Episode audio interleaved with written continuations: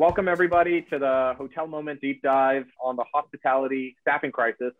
And uh, we're extremely excited to have an incredible panel with us of hospitality professionals with 50 plus years of experience all put together. We're all at different vantage points, different locations in the country, and there's a great diversity of opinions that will help inform and educate everybody on exactly what's happening on the front lines and, of course, at the, the larger level in the hospitality industry in the crisis around hiring the right staff and taking care of the, the guests that are coming back in this accelerated travel recovery. So with us today, we have Melissa DelBuono with Project Save Hospitality. We've got David Dickinson with Aimbridge Hospitality. We've got JD Bryant with Choice Hotels. And we also have Peter Ricci with the Florida Atlantic University. And to kick off, uh, Melissa, we would love to hear from your perspective how has the pandemic uh, in the hospitality industry been with you? We'd love to hear a little bit about your story. Thank you, first of all, for having me on. The pandemic has been brutal to me, and I'm sure that we all on this panel are sharing that same scenario here. First and foremost, before the pandemic hit, I was building hotels in New York City, and I was a sales coach for Marriott. I had the perfect life and loved my job. I had been doing it for several years. I grew up in hospitality. My parents owned restaurants. And so it, it's always been in my blood. And then obviously now I'm no longer in the hospitality sector. I am the founder of Project Save Hospitality, which helps people transition and help people find positions if they want to stay in the hospitality field, as well as I do real estate. That's fantastic. We're, we're glad to have you here, Melissa. And I'm sure we'll double click on some of the experiences that you've had during the, the pandemic on the front lines uh, a little bit later. David, we'd love to hear from your experience being a general manager and hiring and what that experience has been like uh, in the pandemic. I've been in hospitality for 13 years. I started in college, worked at a front desk, moved up to sales at a full service uh, hotel, then eventually went back into operations and just progressed. I did task force for a spell, then I came back to where I'm at in Oklahoma. I was a GM at the time during the pandemic, where we had unfortunately had to lay off a bunch of our staff due to no demand, and I maintained a property throughout the whole pandemic. Luckily, I wasn't laid off, but I unfortunately do wear more hats than usual during the pandemic, and now we're bringing ourselves back to more of a normalcy. But right now, trying to get people on to join the mission has been a little bit difficult process. Absolutely. And uh, thanks for that quick introduction. Peter, from the, the academic perspective, I know this is a topic around the staffing crisis that you've talked about quite a bit. What is it that you're seeing in the industry and, and what is it that has gotten you so interested in this topic? For me, I've been in the industry my whole life since I was 14. So it's my passion. And I've never seen anything quite like this where there's such a mass exodus and as we get into deep dive about it, we'll, I'll talk about it. But what got me intrigued is that we hosted a certificate during COVID 19 and it went viral with almost 80,000 people from around the world. So people were wow. telling us in advance that they weren't coming back to the industry and they were disappointed and frustrated and upset. And I was getting thousands and thousands of those comments. So we put together a research project just to study the temperament and it demonstrated the same outcome. I kind of knew this was coming and I just hope we can get out of it with some creativity and some optimism. But right now it's tough. David knows that GMs are doing everything right now because they're short staffed everywhere around the hmm. building. It's a pleasure to be here. I thank you and Sanjana for inviting me. Thanks so much. Yeah, absolutely. Uh, we're excited to have you, especially as one of the people that has been ringing the bell and, and letting everybody know that this is coming and now that we're in the thick of it, I think it's going to be great to explore uh, ways to, that the industry will grow and come out of this in a stronger way as we've done with every other crisis that our industry has faced in the past. JD, what are you seeing around from your unique point of view in the industry? It's definitely been an interesting time. And I, I think we can edit your intro a little bit that between Peter and I, I think we have more than 70 years. So with our other colleagues true. on the line here, we may be closer to 90 or 100. Absolutely. I, I started as a front desk agent when I was 17. I've been in, you know, uh, travel and tourism technology for 35 years. Remember 9/11, getting through that, and it's certainly been a crazy time. And Choice Hotels that I work for clearly is in a very unique position because we don't actually own or operate any of the hotels that are our franchises. But our role is to provide support and guidance.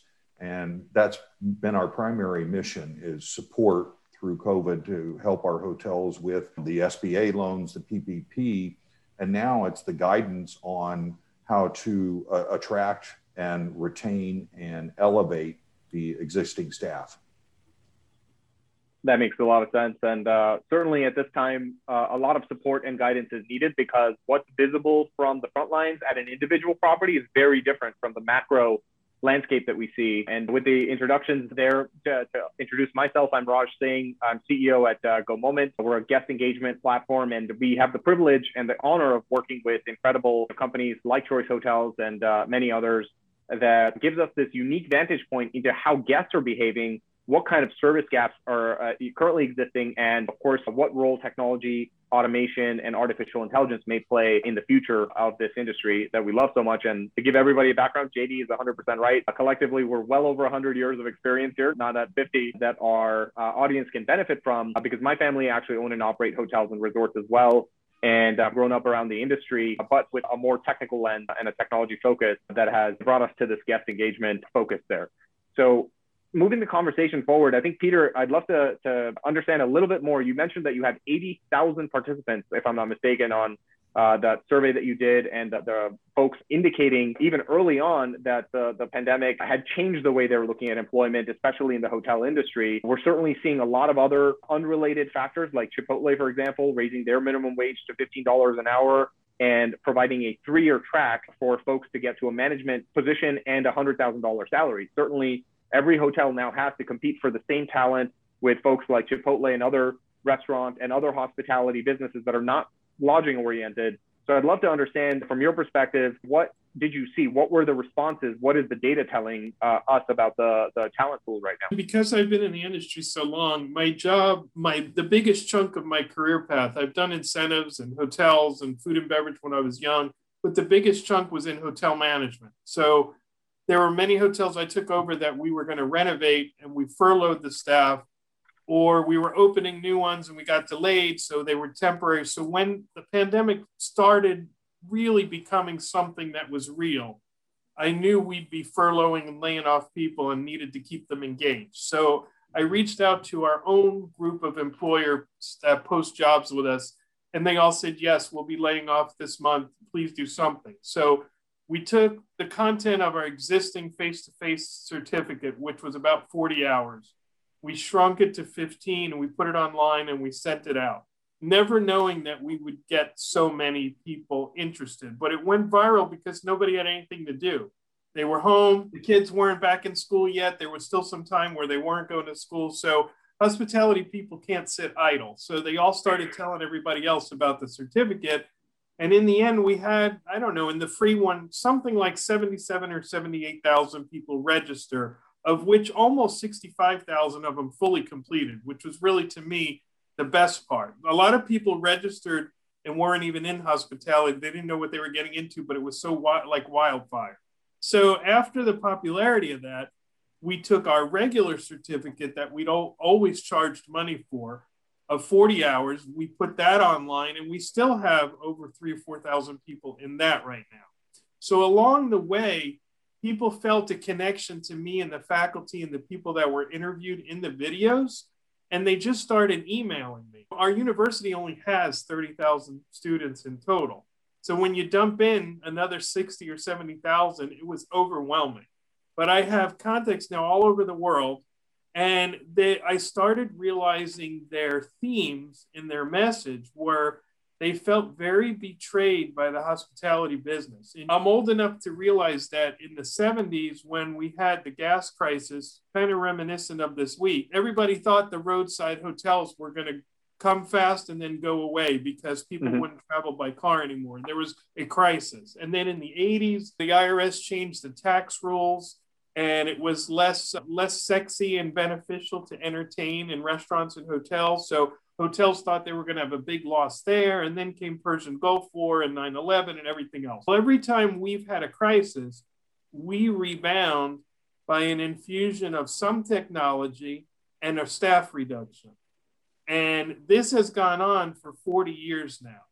To the point when the pandemic hit, my theory is that people in hospitality had never been completely severed from the workplace with time to reflect and think.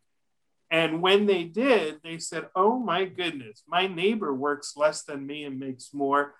He has better benefits across the street. Oh, my uncle does this. Oh, I can drive for Uber three days and make as much as I was working five days as a room attendant.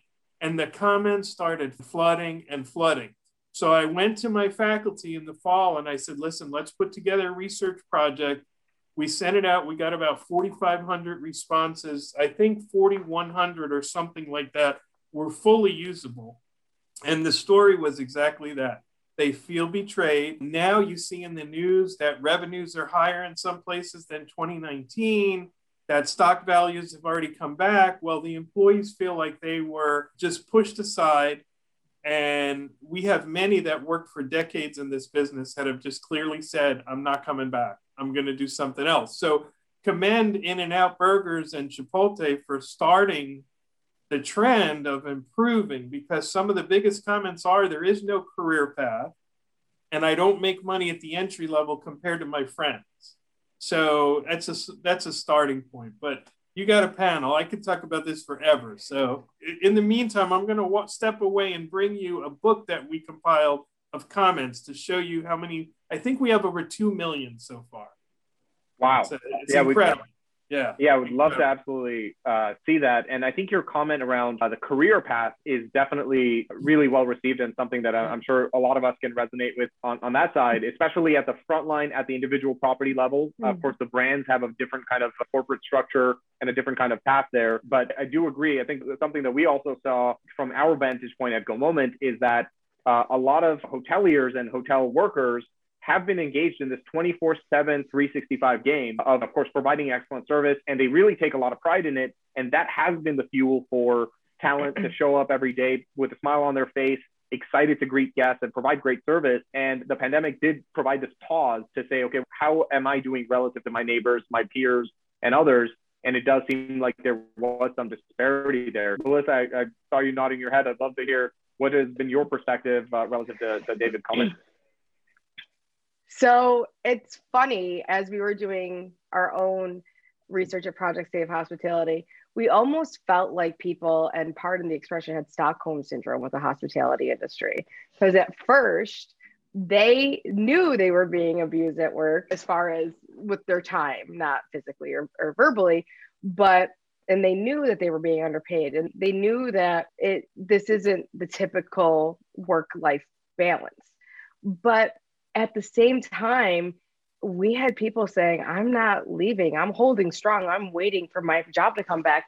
And we had to be the bad guys and say, guess what, sweetie, your job is not coming back.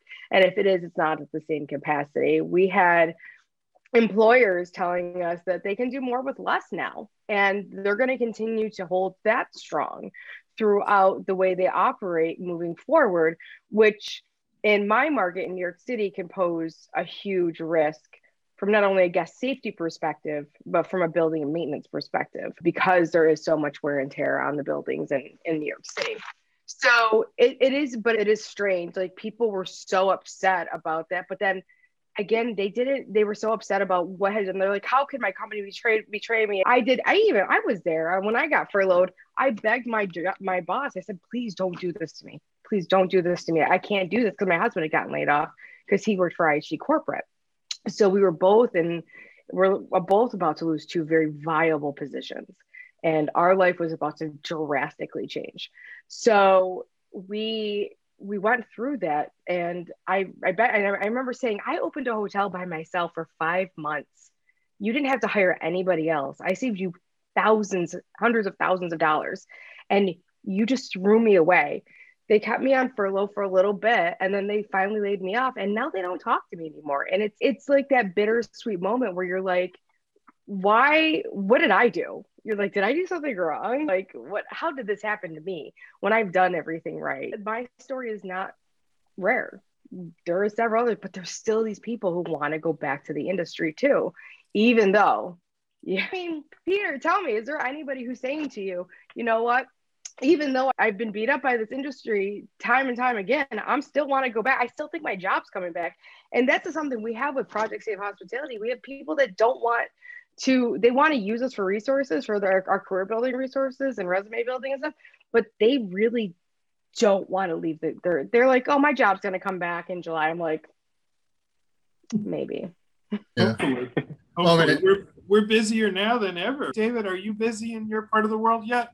Oh yeah, it's very finicky in Oklahoma. I was at one property at the start of pandemic. About halfway through, I went to another property, and and that property never lost its step. It may it slowed down a little bit and it picked back up just because of location right off the interstate. And just what you guys follow up on what you guys are saying, it and just one of my observations as someone who had to went from a team of 30 down to six, is that I wondered if we if the hospitality industry itself could set itself up for failure. Like we had a big balloon because there's a lot of positions that were superfluous. They were just there. We had the extra money. Life's good. So, you know, hey, we need this. I had three housemen at my last one of my properties.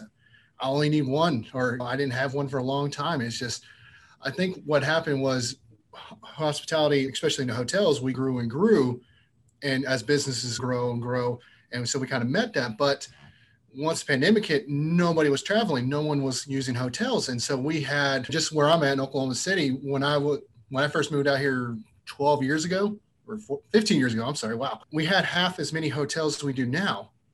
And so we're all fighting for 5% occupancy rather. So it seems like, and I think what you brought up, Peter, is that um, technology advancing and bringing on some new stuff that kind of, we all balloon then we get deflated and then we have some new technology that helps us out then we do follow that same pattern because i think at one point the industry as a whole it was 36000 hotels are looking to be out of business shut the doors forever and that was yeah. 57000 in the united states so just outside looking in did we have did you did we have way too many hotels to sustain this massive loss in business and I know New York is a little bit more locked down than we are in Oklahoma compared to Texas and we're starting to see a lot more business people come out. And we got salts of the earth kind of workers out here. They didn't wear masks throughout the whole pandemic, so no matter how much you yelled at them, but it's we're seeing. I think we're just seeing a kind of realignment of what our priorities need to be. For example, my I did a Marriott property right at the start of pandemic. Before pandemic, I was spending about ten grand a month on breakfast supplies to a very big mm. breakfast. Now you did a very small continental. And it's like maybe we we expanded our amenities way too much, and we were trying to outdo each other. And when you keep wanting up each other, Absolutely. you're eventually going to hit a wall. Yeah. And yeah. that pandemic was this but, wall. But what, yeah. do you draw that line from your from our perspective, from somebody who's watching the, the industry staff back up and who's literally part of the process because that's what my company does. How can you I understand understand we're doing where you're saying I had three housemen now I only need one. But do you only need one for right now? Or because we see that they're having, you should have two front desk agents in New York City. I know Oklahoma's quite different. And they're sensing it down to, to, to one, and those people are working 12 hour shifts. When do you say that we can afford a little more staffing? So we don't kill the great staff that we have that have floated us through this because I'm telling you right now, the way that the staffing models were everybody's everybody, even full service, is ramping up like an extended stay labor model. Mm-hmm. It's not people are not coming back to the right positions. So you're not hiring directors of sales anymore. You're doing area directors of sales. That's fine. I get it if it's in the same position and the same yeah. area, but with that position. But then let's talk about front desk agents who have to rare the breath of OTA guests that have to be serviced in a different manner and they're not safe or protected anymore because we've decided that we can do less with more. It, that's where it, this all comes crashing down. Well, yeah, and but before this pandemic hit, you said you have two front desk people. I think post probably in the next year to three years, I think it's going to be we're going to see the rise of hybrid positions where you would have someone you pay them a little bit more, they do front desk, and maybe they do some houseman duties. Or I have two of my housekeepers can do front desk if need be, or I have front desk that can check rooms if need be. I think that's, I think the ones who are sticking around, the ones we do have, we have to look at, like I said, I had three housemen at one point. If I'm not seeing a lot of foot traffic at night, what's the point of having a houseman when I just can just use one, a pure one in the morning, but I can have a runner slash the guy can do check-ins if need be during a small mm-hmm. spike in occupancy. It's right. I think we're especially with technology catching up now, we're starting to see kiosk where you can check yourself in, or you have the automatic like if Marriott has where you can download, you don't even need to talk to the front desk. So the spur of technology may alleviate the demand we have on the people right now. Because I imagine probably five to 10 years now, you're probably not, you're going to have a hybrid front desk with a kiosk because kiosk, you spend, you, you do the upfront capital, let's say $25,000. That's about roughly what you pay a front desk person a year, but they never call in. They're, they're just there and you hit a button, you get a key. that's how it goes. I know you're, we're taking, that's sort of taking hospitality out of the being in this field, but and yeah. From a brand and franchise perspective, I think there's two things I'd like to bring up. One is the breakfast. I agree. That all got out of control, and I think the industry all yeah. agreed. That fifty thousand dollars or hundred thousand dollars that you're saving is allowing you to reduce your total cost of ownership of the property and be able to put those funds into other things, such as recruitment, retention, and things of that nature. And sorry, there's a wicked storm outside. The second That's part a storm. It, yeah, it's coming down terrible. Um, Take cover. oh, that, that's nothing out in. Uh, he doesn't. He doesn't have any staff to help him right now, so he's got a technology. So the positions that are coming back are changing and will be changed permanently because the hotel industry has always been a laggard in technology and finally everybody's eyes are opening up what can we do to reduce the total cost of ownership and really that's been our focus to our franchisees during this pandemic is to help them focus on lowering the total enter- operations and ownership the a year ago when i would talk to hotels about the benefits of having uh, smart thermostats in the room and energy savings and things of that nature. I'm a technologist. I always have. I always will be. Love hotel operations, front desk.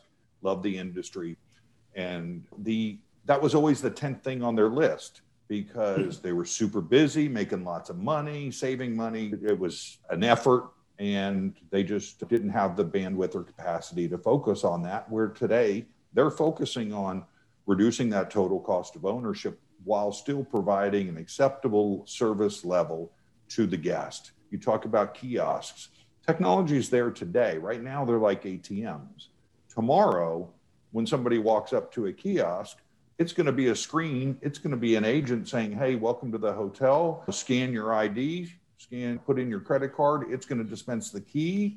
I'm here. If you need anything, please let me know. Enjoy your stay. And they're never going to realize that person could be in a different state or a different country. Housekeeping efficiencies, technology in that area, it is changing the way we're going forward. And owners have become a lot more focused on optimizing efficiency and staffing at the right level.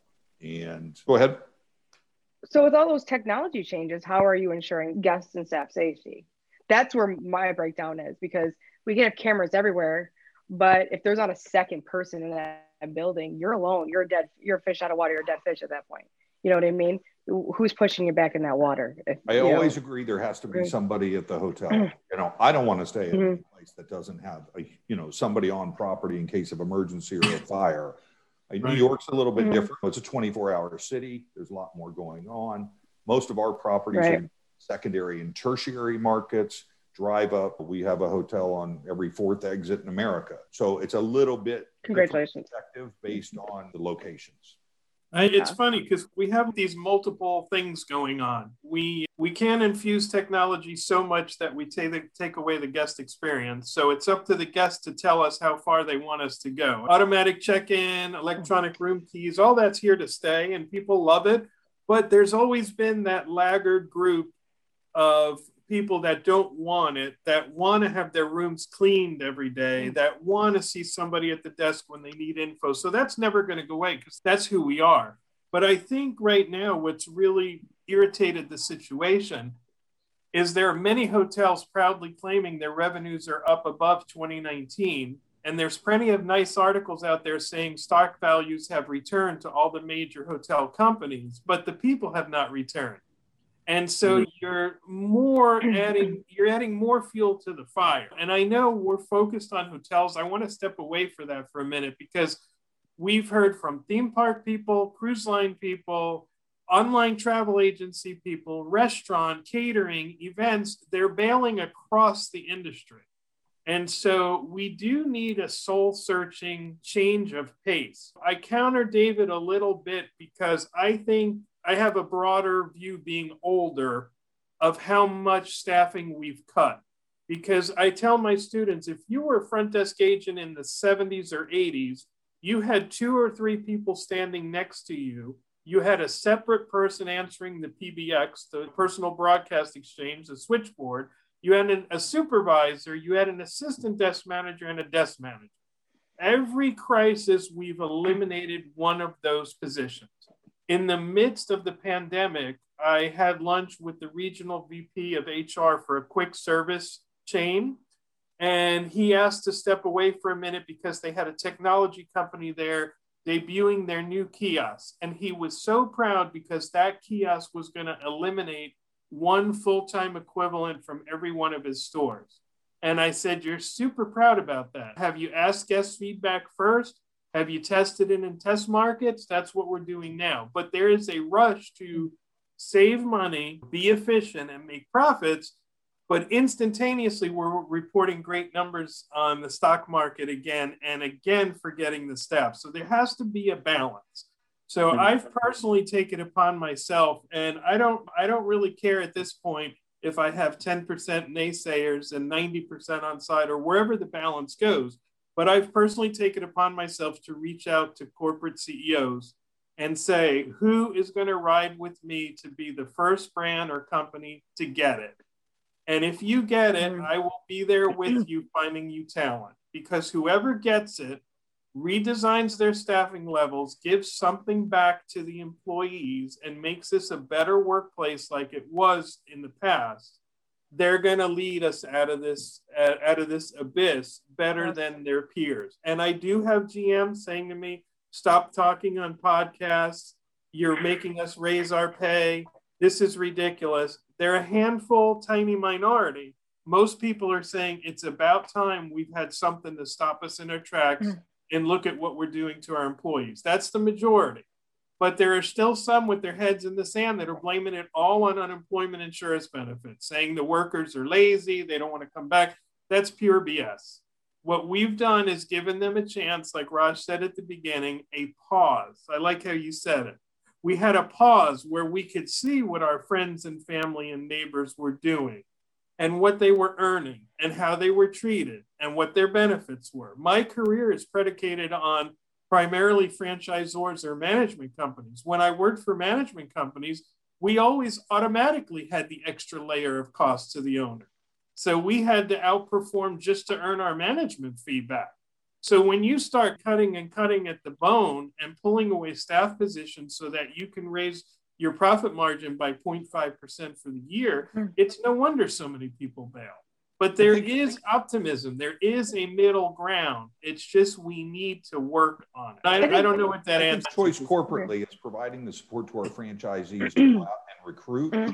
but it's up to the hotels to make it the environment the employees want to be at. You have to have the proper onboarding, the proper training where they feel proud to be there, proud to put on the badge, and then treat them well, pay them well, and treat them well so that they're your advocate. They should be your recruitment team in the local market because you're so good to work for. I'm valued, I'm respected, and you've already got, David, I'm sorry, it's down to six, but that's six people that can say how superb of a general manager you are and how respected they are as employees and they value that but they still have to earn a fair wage right that's coming yeah. And I, I think too though i think too that we have to start just from working with hotel on obviously i work with a lot of hotel owners.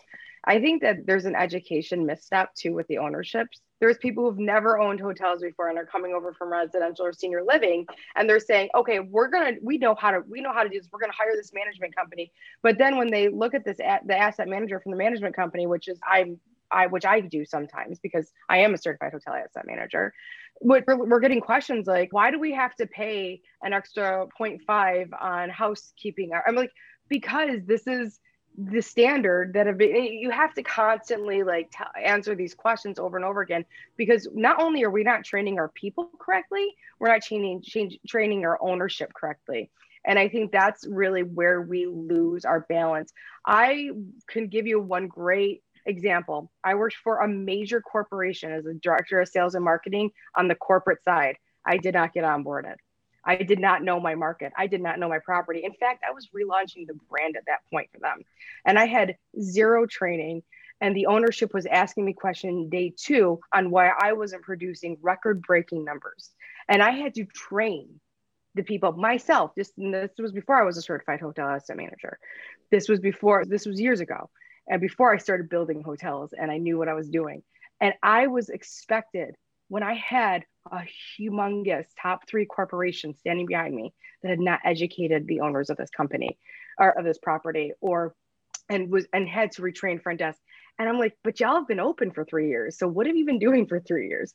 So there's a lot of hiccups in our industry as i call them that really can be alleviated but someone needs to band together and make it happen because people aren't listening right now and we're seeing that more and more with our career fair, for example, we had a major comp- company, the fourth largest company, fourth or fifth largest company for hotels represent themselves. And they came just for a PR and they sent somebody from a random hotel and it was they had no jobs to give and it was really the only attraction. No one's taking this seriously right now. And it's mm-hmm. really very scary. Peter, I want to share, share with everybody what's in your signature line on your email? Thanks, Peter. I don't have it open, but it's basically if you don't invest in your people, they're going to go somewhere else. The CEOs are always like, I don't want to invest in the people because they're going to leave and go somewhere else if we train them. Well, that's BS. If you train them, they're going to do better for you if you treat them well. I, I want to bring up a text that I just got. Of course, the hotel company and the person will remain nameless, but the person was furloughed from a major franchisor works for the corporate managed hotel, was brought back, blew away first quarter goals in sales of 2021. Instead of the company saying thank you, they raised quarter two above 2019 already and just sent a memo. So that kind of I probably know. I know who that is. But that kind of that kind of treatment cannot go on. If I am making you lots of money, hmm. I had to stand up to my management company one time and say, I just brought you back a quarter of a million dollars in accounts payable that you were ready to write off that was a year old. And they said, oh, yeah, that's value. Melissa's right. We're constantly educating the owners as well. Raj, this, you're a CEO. There's so many owners who jump in and they're over leveraged. Mm-hmm. That shouldn't exactly. be there in the first place. And they're taking it out on the GMs and the staff and so I encourage anyone watching this do your due diligence of who you're going to go work for. This is a fantastic business. It's been yeah. my entire life from yes. 14 to 55. If you have the desire to serve and love others, hospitality is great. But there are A and A plus players and there are D players. And right now, nobody knows where they're going to shake out because they're mm-hmm. all mm-hmm. in a post pandemic sort of chaos and they're trying to recoup money from last year. Do your homework. It's it's, a great point, Peter. I think going back to what David had mentioned, there was a lot of potential overstaffing that had happened during the run up, right? Uh, up to 2019, we were in this incredible 10 year kind of uh, bull market where, you know, supply was going up, inventory was going up, staffing was going up. And I think that our age old model in the industry has been, well, we need more help, so let's throw people at the problem rather than really analyzing the problem from a first principles perspective and uh, really making sure. So, is it really the breakfast that is getting people in here, or are we just adding bacon because we want to one up the hotel around the corner? And I think that what guests are telling us over and over is that they want a great lodging experience. More and more, one of the things that we're seeing out there from our vantage point is that human intervention, human interaction hmm. is desired by some guests in some instances, but by and large, if I can do something with a text or I can do something in an app rather than talking to a person, millennials who are the you know largest traveling portion of the market at this point prefer that and they are going to prefer and that trend is not going backwards. It's only going to get more and more digitized. So yeah definitely agree with a lot of the points that we heard as far as taking a snapshot of the problem as it exists. I think to jd's point not only do we need to recognize and train and support every employee but also compensate them in a way that is going to make them want to stay. Because if you're yeah I, go ahead jd i'm sorry dude. I I don't ever want to be the fifth person in line at the front desk again. If there is automation to help me through that, I'm an early adopter, and that market right. is is changing entirely. And one of the things that I do routinely when I'm at our properties, especially the night crew, is I'll ask them about Choice University. We have a huge online learning tool for them to further their education into all aspects of the hotel and help groom them for the management track in, in the hotels. And so many don't know because it's not being filtered down properly. We try that we can, but ultimately it's up to our franchisees to take our messaging down to their employees and, and provide those assets to them to help them. Exactly. And uh, just as the yeah. guest doesn't want to be standing behind four people to check in, the staff need more help. They need assistance. They need automation to make them able to do more. And I think what another thing that I heard from everybody's points here, just to recap, is that it used to be that a front desk person was only a front desk person and they were helping with check-in. They were helping with a few uh, different tasks there. But with this hybrid position that we were talking about with David, physical location matters less today. We're all doing this. I'm in California, Melissa's in New York, Peter's in Florida, JD's in Texas, and David is in Oklahoma physical location no longer matters as much, which means that front desk person, if they are aided by a kiosk, if they're aided by text messaging or some other kind of automation that can process the check-in when they're not right behind the front desk, then it really changes the game for us because that hybrid position means one person can be more effective and they can actually do a lot of different things. But of course, speaking for all the thousands of front desk agents and frontline staff that use our platform, if one more time somebody says do more with less, I'm going to throw one of these books at them because I know we're all tired of hearing that. And it is not just about Yay! working harder, it's about working smarter. With that said, as we enter the final 20 minutes of this discussion, which has been phenomenal so far, I'd love to uh, pose this question to the panel about let's fast forward to 2025, right? Let's say that this, you know, bear market has, you know, ended from a travel perspective. We're getting back into the bull market. We're getting back into rising demand and the revenge travel, the revenge spending that we're already seeing the first little bit of starts to become more of a thing and it's fully taken hold. So in the year 2025, what is the scenario that you personally see where hotels have figured out this problem what does that hotel of the future look like and, and how do we pull that future forward? So anybody want to go first on that? I think the rise of technology because product productivity has increased with the labor market peter brought up from the 70s and gone up. Now hotels are requiring more capital to open up compared to what they need back in the 70s because when i first started in hotels we used the bucket we got rid of the buckets the bucket check now you do everything on a computer. Night audit used to be a long, ten, like long process where you had to balance books. Now you got a computer system that does that for you.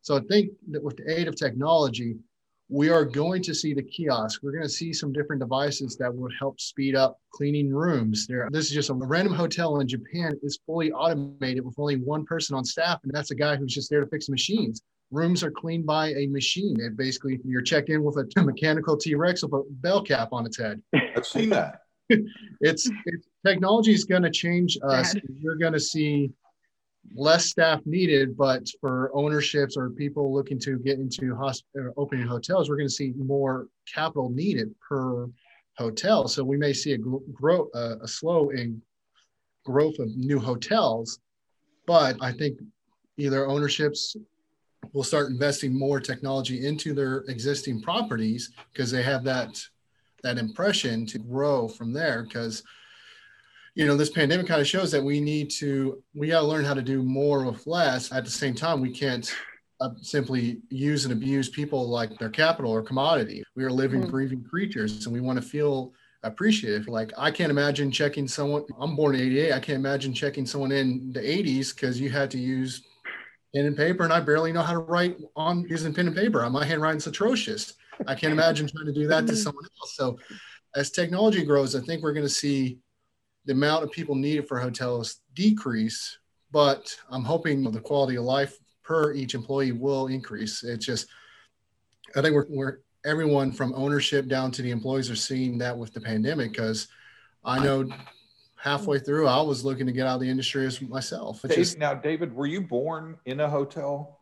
Because you were born in '88 and you know about what a bucket is. That's crazy. Sorry, Melissa, you wanted to go. when you say the hotel of 2025, I think we can get there sooner. And again, I don't like to focus only on the hotels, but that's our example. To me, you'll be paying better than the market you don't have to pay $100,000 for an entry level person. It's not realistic for your profit margin. We're in business, but you need to be paying better than your peers. You need to have better benefits. I can't tell you how many employees in our business have zero benefits because they're too costly. So you need yep. to rework your margins so that you are appreciated as a human being.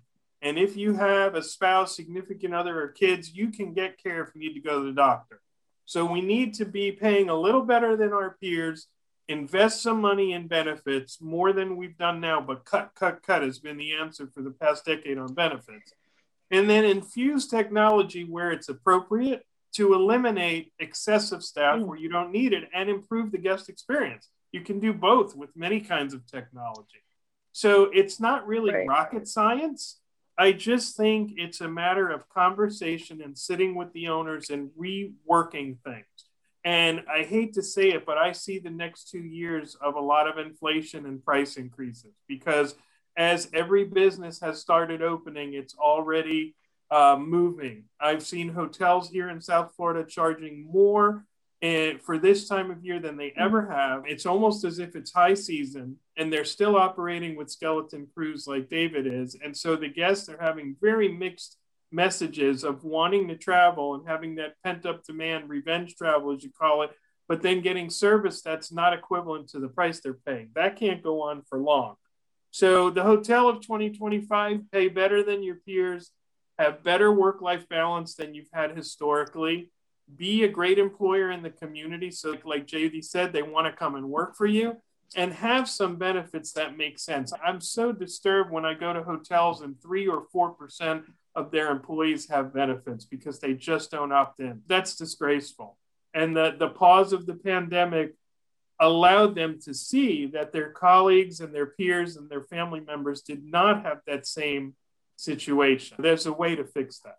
I, well, you know, I, I personally I, I want to out of the hospitality uh, running a hotel because of the quality of life issue. I was working 90 hours a week. I never saw my wife. I was like, this is ridiculous. And that is certainly an issue and it remains an issue. But go ahead. But too, I, I get what you guys are saying, like people are are seeing, but let's really talk about the situation where like the lifelong people who were in pan- post-pandemic were very immersed in the, in the industry they aren't finding jobs now. It's not like they're getting the jobs their neighbors had. They're just jobless. I was able to morph into real estate but i had to invest a lot of money in myself and a lot of education and i was lucky to do well in it because i just go with things and i have a team of people working under me six months later. Like i just figured it out but there's still a part of me that wants to go back to hotels. And they're still saying if my job was offered back to me, I don't care how much money I was making in real estate, like I would go back to my old job. And that's I have Stockholm syndrome, I swear. And I feel like it's just like being in that it's and it's the environment you work in because you're always putting out fires, you grow addicted to that environment. And it's hard for you to step outside of that realm and be like, hey, listen, I don't have to put out fires all the time. I don't have to work 90 hours you, you don't know what to do with yourself. It's hard to adapt outside the industry. Mm-hmm. So uh, real estate was easy for me because it was my own business and that I'm the CEO of Project Save Hospitality. So it's my own thing again. So I, I dedicate the same amount of time. Am I making the same money? No. Am I in the same situation? No. Do I have benefits? No. Like it's still my life. My life still isn't as good. But digressing from that, let's talk about this 2025 things. I think the hotel, I think you'll see the higher end luxury boutique hotels aren't going to always go automated. I think it's going to be per hotel and it's going to be per traveler.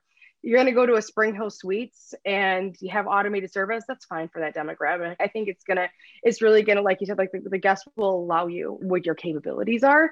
But I think it's those special detail touches that you put into it that are going to break apart hotels. So G- general managers really have to step up to the plate and say, hey, listen, we're saving $200,000 on labor this year. Let's spend $50,000 on a guest experience of some sort.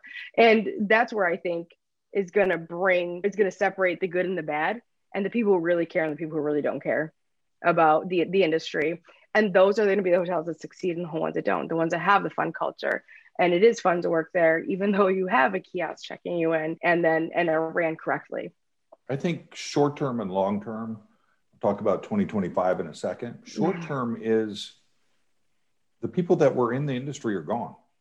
They're driving Ubers, they're working for Amazon, great benefits. They're now working for Chipotle. There's a management track. Mm-hmm. Their skill set they realized is applicable in a lot of different places, not just hospitality. Mm-hmm. And, and that's for line level employees and mid management as well, because they've had to pivot, just as Melissa has, unfortunately at cost of her own, but into other income producing and quality of life positions out there. And the world changed on where the demand for employees were.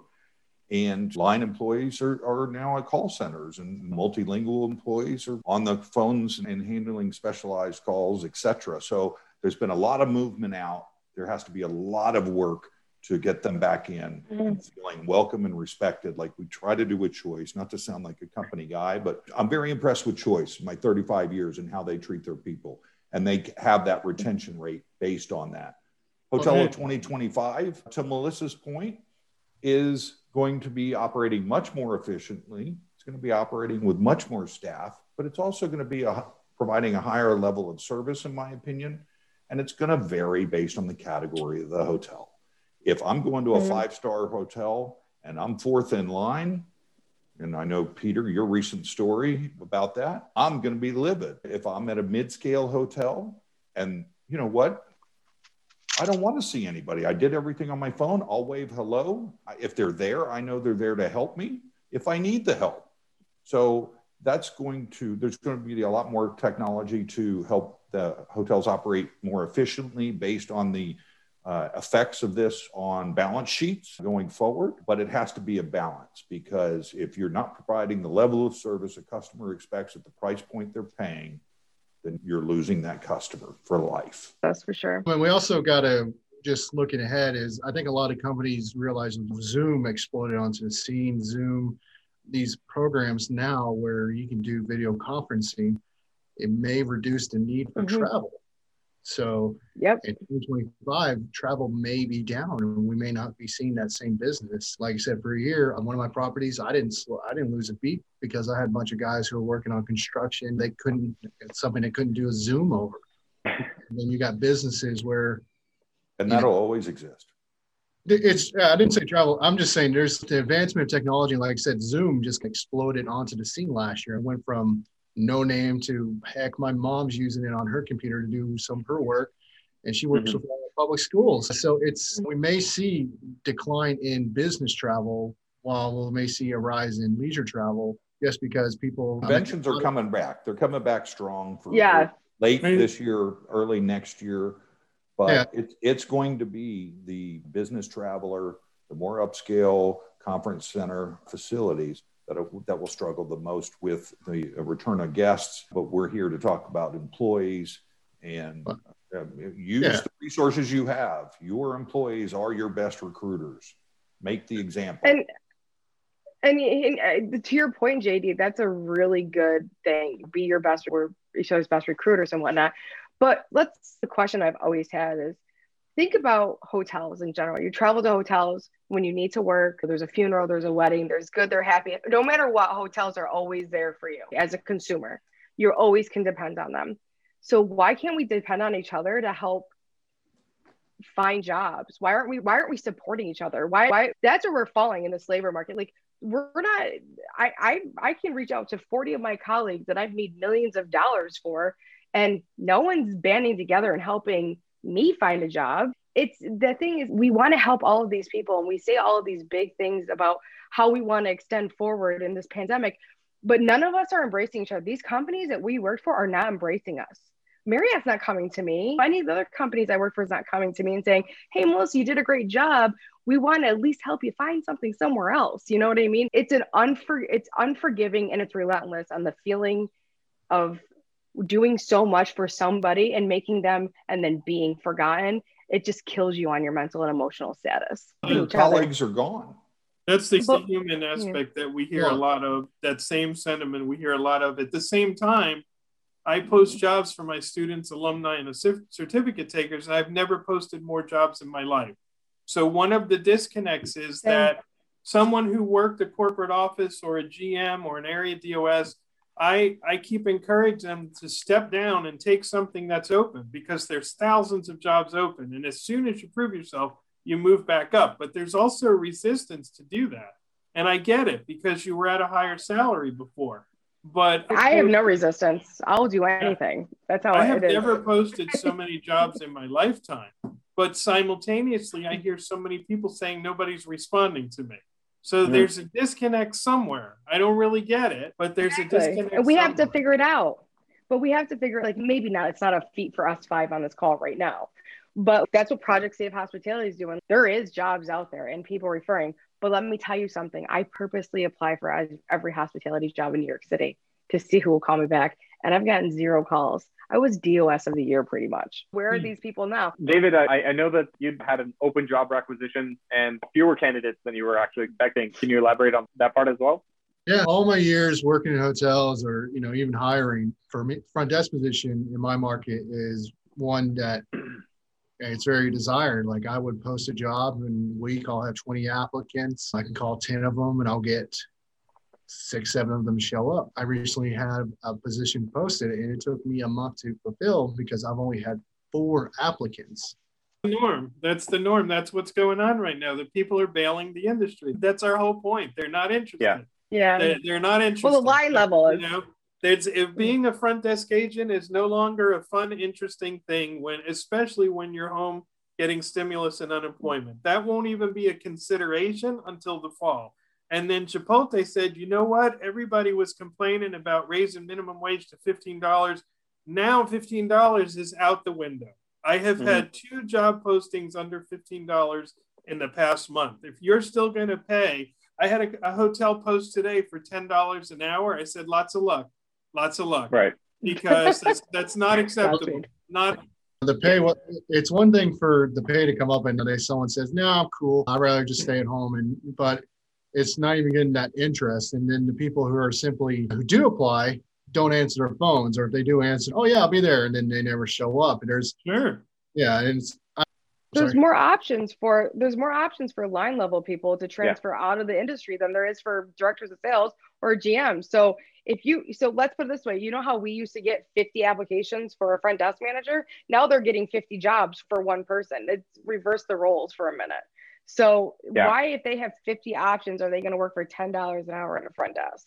Not to diminish our industry whatsoever, but let's really think about it. And you know what? There's two ways we can think about it. We can think about it and sit here and we can say, hey, listen, we have to raise pay or, or something. But what's really going to make a change? What's really going to be the change maker? And who are those change makers going to be? Because right now, something needs to happen because things cannot function like this and it I'm, cannot continue yep, to go on. I'm telling you, the change maker, whoever steps up to the plate and says, We have listened, here are our new staffing guidelines, here is our new pay rate, and here are the new and improved benefits. Come try us as the leader in hospitality. They're going to win. I'm just waiting for CEO to step up. Yeah, I'm waiting. I, I wish we were in a position to do that, but without owning or operating, all we can do is give the best advice to our owners. But you might have owners who step up yeah, yeah. we're trying. We're pushing it. Yeah. Well, I can promise you.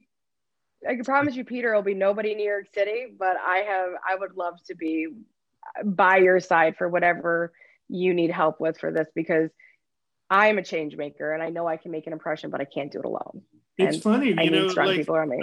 I, I rarely enjoy getting older, but this time I was able to look back and say, "Wow, this is what has happened." This yep. is what has mm-hmm. happened over the, each crisis. We've cut, cut, cut to the point of, okay, I'm not going to work for months. I have time to think, and okay, now I know what's out there. So it's very weird. I'm comforted in the fact, and I'll give a shout out to Chris Nassetta at Hilton that he responded within 20 minutes to my email that he will think about it. Now, again, I don't know if his franchisee will, but maybe his corporate managed company properties will. And I am optimistic because I have a meeting with Seminole Gaming, and they also own Hard Rock International. So they own all the cafes around the world. So if somebody will do a hmm. move. I think Raj said the most important ingredient that's missing to young people or middle aged people or anybody is a career path. If mm-hmm. Chipotle mm-hmm. says, not, we're going to start you here, but if you are interested and you succeed, you can go here. Not everybody wants to go there. Some people are very fine doing their thing, but if there's a path, we have always lacked a path in this business. We all fall into the jobs, we fall into what we do, and there is no no path like a doctor that goes to be a resident then has to do a year here and moves through a pathway we've always lacked that guidance for our employees and that's a biggie that keeps getting mentioned so raj was right on it yeah. i haven't seen that that yeah. that plan i knew they raised their wages but i didn't see their path plan yeah, the restaurant industry is always a step ahead of everyone on when it comes to like the, the kiosks started with restaurants and then these benefits start with restaurants. I think restaurants are quicker to act because there's a lot more of them than there are of hotels. And the sleeping giant, we're, we are the sleeping giant in hospitality. We are slow to react. And then whatever we do, one brand copies another brand, copies another brand, and copies another brand. So we're all selling the same breakfast. We're just calling it a different thing. Restaurants, their profit margins are really small. I think it's between one to three percent. I think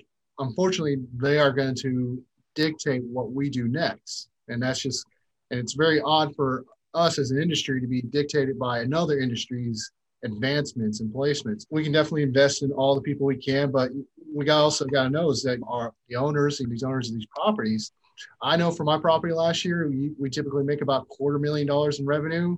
In April, I made seventeen thousand dollars. How do you pay bills of that? How is an owner supposed to take care of stuff like that? It's I know we're all saying we need to offer all this stuff, but well, how'd you do this April? More importantly, I did a lot better. I did a lot better, but a lot of I think a lot of hotel owners are living pay doing paycheck to paycheck in a way. So they are barely just scraping by. Like I, I think I said earlier, 36,000 hotels were looking to close down. I know New York State was hit one the hardest. They, I think they was it one the historic. Oh, we got high compensation yeah, but we, performance of the property. If, if, if we have to li- if we have to work pay, why should we as the employees that are running their properties have to live paycheck to paycheck and then feel bad when they have to do it when the owners have to do it? You don't have to feel bad. They're they are the ones. I'm just saying. They are the ones signing the paychecks, and eventually they're millionaires. You can't, borrow, you can't borrow yourself into oblivion.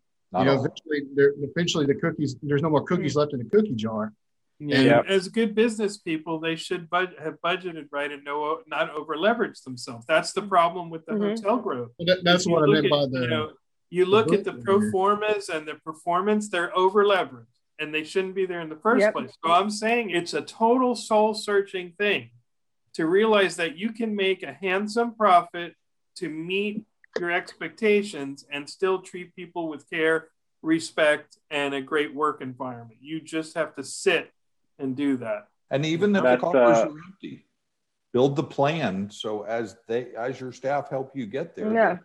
Oh yeah, it's exactly. I think it's we're asking it's we're looking at micro solutions at a macro problem. Where, for example, I think New York, you guys are still lockdowns, or California, you still partially locked down. We're not. I, I know for a long time that I mean Oklahoma here, we never really fully locked down, and we were hotels out here were able to survive a little bit better than compared to other areas. Because I have family that lives out in California. They have sections of the state where you can't go anywhere, but they'll go to other sections of the state where everything's open up and all that. Right now, it's we're starting to see growth, but we we also never really fully shut down. And then with the labor shortage, a lot of my employees are just happen to be female, and some of them have kids. And if schools are still being virtual, they couldn't come to work. While here, it's a little bit more city by city, but most of the cities here have gone to in person teaching. So that kind of frees up those people. Because I think on um, CNBC, I got it pulled up over here, is that single parents are the ones who are least likely to return back to the labor force. And if you got nowhere to put your kids, you can't go to work. And like I said, it's very regional, like Oklahoma, Texas, and we didn't shut down. You know, kids, there's still ain't school sessions. So they're able to drop off their kids and go to work. I know, like California, they're still doing virtual learning for most part, and I think Florida never really shut down. Florida's pretty much a crazy state of the you know the union, so you never shut down. They, they get hit with a nuke and they'll still be open the next day. But it's just we're dealing with regional restrictions because I don't think I mean the pandemic did some restrictions on us, but we also it's also based upon what government allowed us to open up to. Yeah. You know, and I think as the industry, we definitely stepped up. Like we we changed our cleaning procedures, we implemented all these new stuff, but that didn't really matter if you couldn't open your hotel because you could only have certain personnel allowed to stay. It was like, and then you had to keep track of them. Oklahoma didn't really implement that. I know New York, you had to keep track of them. But they got sick there. It's, the state is putting kind of undue burdens on businesses, which to a certain point, that's their right. That's they're doing for the protection. But what point do we say the industry like we did what we did the right thing? I worked through the whole pandemic. I did not get sick. I've had three employees who got sick and they didn't get sick at work. I've only had one yeah. person. Let's hope that's behind us. I'm sorry. Exactly. Let's hope that's all behind us. Yeah, yeah, it's, yeah. It, and like I said, that's just my personal experience here. My parents got sick. I, they're both fine, but it's just. It's, uh, I don't know. I don't know. From a la- from a labor perspective, what lingers in my mind, and Melissa's touched on this, is that the employees felt abandoned the government was doing all kinds of things to help people, help the hotels, help the restaurants. They come back and say, Why would you just lay me off after 30 years? Couldn't you have a pecking order? Couldn't you have something? Or now that you're back making money again, can't you hire me back and pay me some kind of bonus for all the time I gave you? People feel bitter and they have mm-hmm. every right to feel bitter. And oh, I, I agree. But yeah, we have to move past the bitterness and say, okay, how can we remake that hotel of 2025? I don't know that most owners will ever have reserves to float for six oh. months, but I can tell you here, if there were our upscale independent hotels, they floated their employees for a long time because they they were smart enough, they weren't stock driven, and they had reserves. The the yeah. stock driven companies do not have reserves because that's not how it works. You get money, you buy new hotels. So it's it's interesting. Yeah, Peter, as you said uh, earlier, I think it's a moment for soul searching, and it's a moment in, in time where the entire hospitality industry is reforming itself based on the new, completely shifted guest expectations that are different from the assumptions that we've built all of our hotels, all of our rooms, and everything around the experience on. As uh, David was mentioning, taking inspiration from the restaurant industry, our cousins in the hospitality space, we've seen that there's been rapid innovation, a huge amount of automation. You press one button on Uber Eats, and this entirely, this really complex mechanism kind of fires on the back end, and then food shows up at your door. It's, I think that this is our moment in the hotel industry to invent and to innovate our way out of this, as we've done in every single crisis and, and challenge in the past and emerge stronger exactly the way that we've done. And I, I want to actually start uh, wrapping up. It seems like we could go for hours here because it's such a rich topic for discussion. And I want to thank all of our incredible panelists for an energetic uh, and honest discussion around this topic that has not been getting enough attention in the media and in the hotel world in generally. And I, I do invite, to echo what Peter said, I do invite thought leaders and management in our space to take that stance in the way that Chipotle has uh, taken to say that this is, you know, where you start, this is where you can go, and make sure that, as Melissa said, that our employees and our community is our biggest asset. I do think we are a sleeping giant. And to go back to David's point there, and uh, as JD mentioned, I do think that also I t- totally agree that automation and the on-demand guest experience is exactly where the hotel of 2025 has to be. And we may see that as early as 2022 next year because this change is so total and it's immediate and we as an industry have to, to really innovate at this point. Just want to thank everybody for their uh, incredible contributions in this uh, in this panel. I learned a lot from each of uh, you and i think as far as the next steps I do want to invite everybody that listened in. If you tuned in this far, I hope you enjoyed the discussion and, and that you learned something as well. If you found this through a LinkedIn uh, posting, please go back to that LinkedIn posting. Give us your feedback. Give us your commentary on how are you seeing the hospitality staffing crisis play out from your uh, point of view and how do you see us innovating out of it? What is it that we should do as an industry in banding together and creating a better future for not just the guests, but also for the staff that are so essential to our business in a way that is sustainable and we can rely on for the decades to come. in this new economy that is emerging, that is more remote work focused and on demand for everything. And separately, we just want to thank everybody for tuning into the Hotel Moment Deep Dive and encourage everybody to subscribe wherever you get your podcast. We will be having more discussions like this and uh, invite other leaders in the industry to share their perspective. So thank you, everybody, and have a great one and stay safe out there.